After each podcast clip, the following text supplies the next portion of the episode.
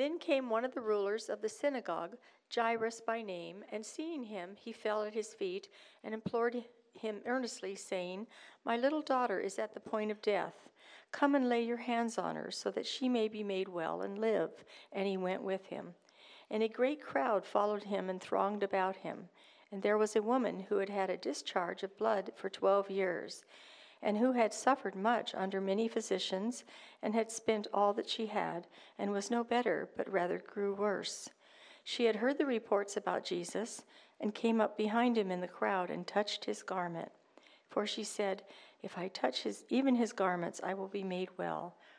And immediately the flow of blood dried up, and she felt in her body that she was healed of her disease. And Jesus, perceiving in himself that power had gone out from him, immediately turned about in the crowd and said, Who touched my garments? And his disciples said to him, You see the crowd pressing around you, and yet you say, Who touched me? And he looked around to see who had done it. But the woman, knowing what had happened to her, came in fear and trembling, and fell down before him, and told him the whole truth. And he said to her, Daughter, your faith has made you well. Go in peace and be healed of your disease. While he was still speaking, there came from the ruler's house some who said, Your daughter is dead. Why trouble the teacher any further? But overhearing what they said, Jesus said to the ruler of the synagogue, Do not fear, only believe. This is the word of the Lord.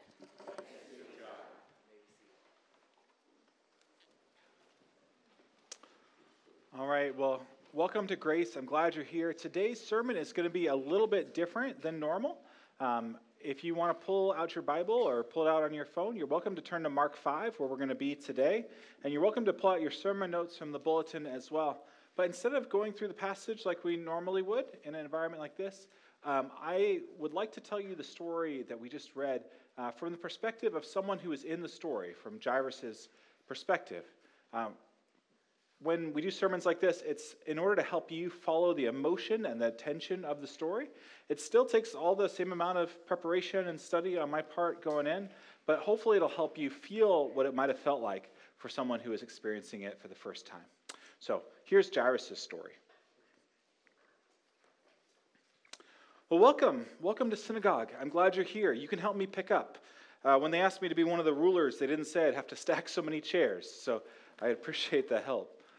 No, I, I, mean, I'm, I'm glad to do it. I am. Uh, I'm very grateful for what God's done in my life and that I can serve here as a small joy in response. I, I didn't always feel that way. You know, a lot of times over the years, I did this in order to try to earn God's favor or make God happy with me so that He wouldn't do anything bad. I figured if I served him, he'd serve me, right? And for a while, that seemed to work. I remember when my wife was pregnant with our little Ellie, and I thought, this is God's kindness. This is all the things I've done coming to fruition. God's paying me back. And she was such a sweet girl. I remember her first steps and her first words and her first little friendships. She was such an adorable child. She had so much energy and she was so full of life. I remember how she was growing up and she got to be nine and 10 years old and she was such, becoming such a, a brilliant and beautiful young woman. But just like I remember her first steps and her first words, I remember the first time she coughed up blood. I remember the first time we called a doctor and called for the doctor to come, and he said, I don't know what's wrong with her and I don't know how to help her. That began a, a two year health journey we went on with her. And each doctor that came had less answers than the one before. All we knew for sure was that Ellie was getting sicker and sicker and sicker. She was becoming more and more frail. And the bouts and the, eh, the bouts of blood coughing became more and more severe. Just like I remember how her sweet friendships were developing. I remember the first time her friends looked at her with horror and said, I don't want to go near that girl. I remember how her body started to emaciate and the muscles began to deteriorate. I would have done anything to help my daughter. I did did anything I did I could to help my daughter. I remember coming to synagogue in those weeks and months and my prayers became so real and so deep and so angry with God. God, how could you do this to my daughter? And after everyone left, I would grab people on the way out and say, Do you know a doctor? Do you know anyone who can help my sweet Ellie? One day after everyone had left, Zachariah, my friend since we were boys, was hanging out in the back, waiting for me. And he came back in when no one else was here, and he whispered, I know someone. It's Jesus of Nazareth, but you can't tell anyone. I said, Well, why would it matter? And he said, Well, you know how Jesus has upset so many of the religious establishment. You know how so many people in our community have followed him, and yet so many people are opposed to him. If you reach out to Jesus, it may be the end of your time serving as a religious leader in our community. What seemed to Zechariah like a core question to me was never in doubt. I would have run through a wall to help my daughter, and I was willing to. So I said, Zechariah, if you can find this Jesus, wherever he is, whatever he wants, I will run to him if it'll help my daughter to live. So Zechariah said, I'll keep an eye out, I'll keep an ear out, and if I find him, I'll let you know. A couple days went by, and word came that Jesus was returning back over the sea to our village. Ellie's condition had worsened severely. Her breathing had become faint. And we thought if something doesn't change, she could die any day, any hour. I'd been there for her first breaths, her first words, and the last thing I would want to do was miss the last of them. I couldn't imagine not being there with her if she died. But as my wife shook me and said, You can't let an opportunity like this pass us by. You've got to find Jesus. You've got to bring him here. He's got to lay his hands on her and heal her if he can. So I picked up the robes and the stole they gave me when I had become a ruler of the synagogue and I put them on. And I thought, maybe I can impress Jesus. Maybe I can convince him or persuade him that I'm someone important and that he should come and heal my little girl. And then I, I went and I took all the money I could find in our home and I poured it in a satchel and I hung it on my waist. And I said, if it's money he wants, I'll give him anything if he will just bring Ellie back to health and to life. And I started walking with Zechariah towards the shore. But I knew that the minutes were precious. And so the walks turned into a jog, which turned into a full run. And I saw Jesus, and the speech I had prepared came tumbling out of my mouth as soon as I saw him. I jumped and lunged at his feet, and I said, My daughter is dying. My daughter is dying. Would you come? Would you just, would you just touch her? Would you just lay your hands on her? If you would do that, she might live. Before I could lay out the case of, of why I'd earned this or why I deserve this or what I could do for him, Jesus agreed. And we started walking back towards my house. You know, we, we don't live far from the shore, about a mile, and I could see the smoke coming out of the chimney from our home. And I, I don't know how to describe the feelings I had in that moment. It was a mixture of hope and joy that we had found this person who might be able to heal Ellie, mixed with this severe sense of dread because I had been let down before. I'd been let down by doctors before. I'd been let down by my prayers before. I'd felt let down by God before. Would this really be different?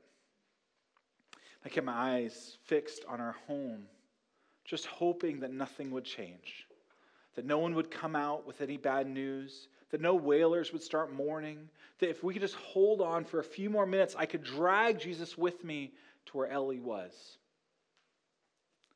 And it felt like I was dragging him. In fact, it felt like a whole crowd was shoving us like a wave towards our house. There was a huge throng of people, hundreds of people pressed in on us. And I felt like Jesus and I were at the center of it, pushing forward until it stopped. As the throng kept trying to push forward, Jesus sunk his feet like into the sand with the waves, and everyone came to a grinding halt with him. Jesus started shouting, and his disciples started shouting, and I couldn't understand what was happening. And I, to be honest, I didn't care what was happening. I just needed to get Jesus where Ellie was to heal her. But then I hear what Jesus says Who has touched me? I felt power go out from me. I felt so angry and so scared in that moment. I felt angry because I felt like, who is the selfish fool who insists on being in front of my sweet Ellie? Who decided that this moment you were more important than she was? And I felt scared because of what Jesus said. He felt his power go out from him. It felt like water was slipping through my hands. I need you to have that power. I need it for her. And I don't know how long we stood there. Now we were, I don't know, quarter mile from our house at this point. I could see it. I could see our home. I could see my front door. If we could just get there. But Jesus was resolute and he kept standing in the same spot, insisting that whoever it was came forward. I wanted the person to come forward too because I wanted to smack him. I, I wanted to know who was the person who was this selfish. And then I saw her. Now, I, I don't want to sound uncaring because I know that's how this is going to come across. But when I saw who it was, when I saw this woman who had insisted at jumping and lunging at Jesus when I needed him to go to my daughter, I wanted to spit on her. I thought, who do you think you are? I knew her story, and I, in hindsight, with hindsight, I can appreciate the desperation she was feeling. Tw- 12 years of being unclean, 12 years of giving up every social relationship, marriage, not being allowed to come into the synagogue, 12 years of alienation must have been awful. The last 12 years of her life and my life couldn't seem more different in a lot of ways. While I had everything and every uh, honor and respect and authority in our community, she had none of it. But in that moment, as she flung herself at Jesus' feet, we were the same.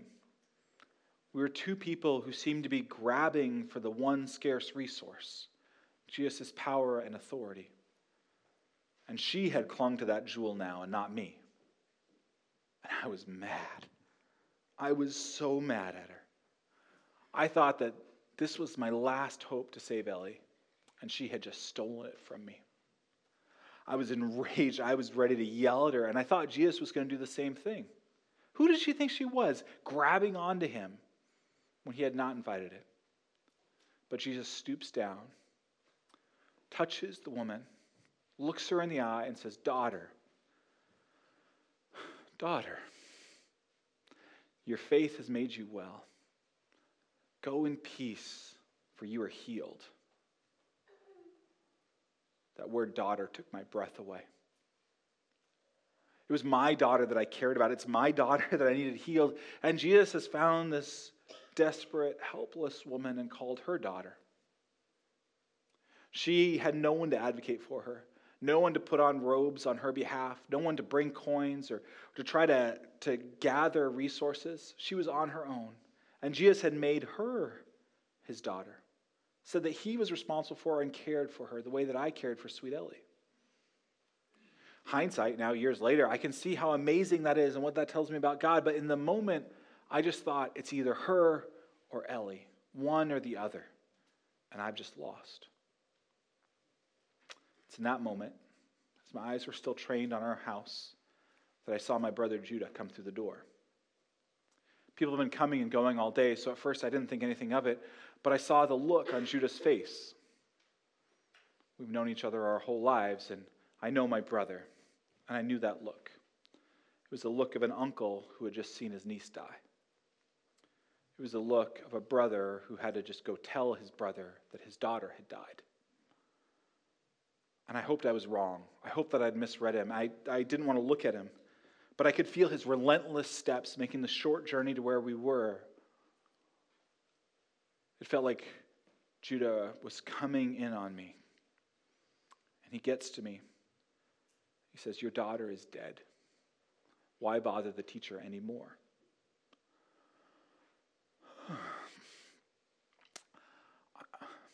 I don't know if you've ever had to tell someone that someone they love has died or been told that someone you loved has died.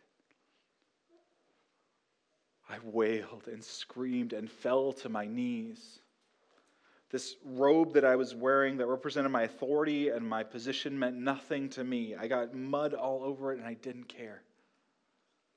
All I was was a father who had lost his only little girl. Judah slipped his arm under my shoulder and helped carry me back to our home. It was time for me to say goodbye. It was time for me to bury Ellie. It was time to give up what last hope I had that she'd be okay. It was time to comfort my wife that we've lost our little girl. How do you even begin to go about doing those things? But then Jesus whirled around and looked at me straight in the eye. To be honest, I thought he had forgotten all about me. And he looked at me and he said, Don't fear, only believe. Sorry if I laugh. I, I, the idea that I have something left to fear was hilarious to me. The thing I fear most in the world just happened, Jesus. The thing I fear most is that my daughter would die. You tell me not to fear? What worse thing can happen to me than that? I'd like to think I held on to some manner of faith in that moment, or maybe it was Judah's faith, or maybe it was Jesus' kindness, but we start pushing our way this last quarter mile back to our house. And what seemed like an impossible trek before now feels like we're walking on air. It's a blur of grief and loss and pain until we get to the front door. And those wailers that I had been so afraid of, those public mourners who were crying out, announcing to the community that our daughter is dead, are in front of blocking the way to seeing my little girl. I get why our family hired them. I get their role in grief. I get why it's important that they have a, an announcing role, a public role in grief. But at, the, at that time, I just want to shove them out of the way. And then Jesus speaks to them. And he said, Don't cry, for she's only sleeping. She hasn't died. And then they start laughing the sort of laughter, the knowing laughter that we have sometimes when we know something the other person doesn't know. I mean, after all, they're around death every day. They say, No, she's dead. She's really dead. Each word like a knife to my soul. So we go upstairs to see the body. And I don't know if you've ever been in the room with someone you love who's died, because it's, it's like they're there, but they're not there. I mean, that's her clothes. That's her face. That's her hair. That's her bed. That's, that's her. But the moment I knock, walk in the room, I know that she's not there, that she's died. My wife goes to her bedside and starts wiping the hair out of her eyes, as if Ellie can still feel the hair in her eyes. And I go to her other side and I pick up her emaciated hand. Just skin and bones after the sickness has taken its toll on her. I can feel how little muscle and fat is there. I can just feel the bones through her knuckles. And her hand feels oddly heavy because there's no life in it. It's just cold. And I cry again. My cries get all over her cheeks. And Jesus takes her hand from me and with a word brings about more than all the doctors in our whole community could ever do. With just a word, with just a, with just a speak of his mouth, he says, Little girl, I say, arise. In Aramaic, Talitha Kumi. And she does. I, I feel awkward telling you this story because I feel like people aren't going to believe me. Look, I, I know that this doesn't happen, right? Like dead people don't come back to life. No matter how much we plead and beg, I've been there when my cousin died. I've been there when my parents died. I've been there in the years since Ellie died with people we've cried out to God and nothing different has happened. I get, I get that death is final. But I can say I was in that room and it wasn't final that day. Because I see her cheeks start to have color again. I see her eyes start to flutter again. And the only thing I want in all the world is this to be real. And because that, I don't trust it. I think this can't be happening. I want this too much. This can't be happening. And she sits up. She hasn't sat up in days. She stands up. She hasn't stood up out of her bed in weeks. She eats. She eats a real meal. She hasn't done that in I don't know how long. And she laughs. She laughed. How do you say thank you to someone who just saved your daughter and brought her back to life when no one else could? In that moment, I realized something. On that day, I realized something that I don't know that I could have learned any other way. Because, you know, going into that day, I thought Jesus helped people like me because we deserved it. And Jesus ignored people like that woman on the street because they didn't. It was either me or her, us against them. But on that day, you know what I saw Jesus do? He cared for us and her. Not because I deserved it and she didn't, or she deserved it and I didn't, but that his hands were wide enough to save all of us. And that in his kindness and his graciousness, he called that woman daughter and he cared for my daughter at the same time. In the days and weeks and months that went by, we followed Jesus from afar. As Ellie became a vital young girl again, we tracked whatever news we could about this Messiah. Ultimately, leading to the day that we heard that he was rejected, crucified, and killed in Jerusalem. That was a tough day. When we heard that news, I thought of his mother. I wondered if she held him after he died the way I'd held Ellie. I wondered if her tears had gone over his cheeks too, if she had wiped away the hair from his eyes and felt the coldness of his dead body. I wondered what it would have been like for her to grieve over her dead son the way I'd grieved over my dead daughter. But then we heard three days later that there was the best news that just as Ellie had returned to life, Jesus had returned to life. Just as I had seen my Ellie come back from death, Jesus had come back from death. And because just as Ellie's uh, resuscitation had showed the goodness of God, Jesus' resurrection was the hope for all of us who would believe in him. One day I'm going to die. One day Ellie's going to die. One day you're going to die. And the hope that, can, that is possible for all of us is that because of Jesus' resurrection, that we can have hope of eternal life. That's what I would like for you, and what I hope for you, and what I pray for you. Let's pray together. Jesus, we are grateful that you have given us eternal life because of your death, burial, and resurrection. God, we believe in you. We are grateful for you and we follow you. In your name we pray. Amen.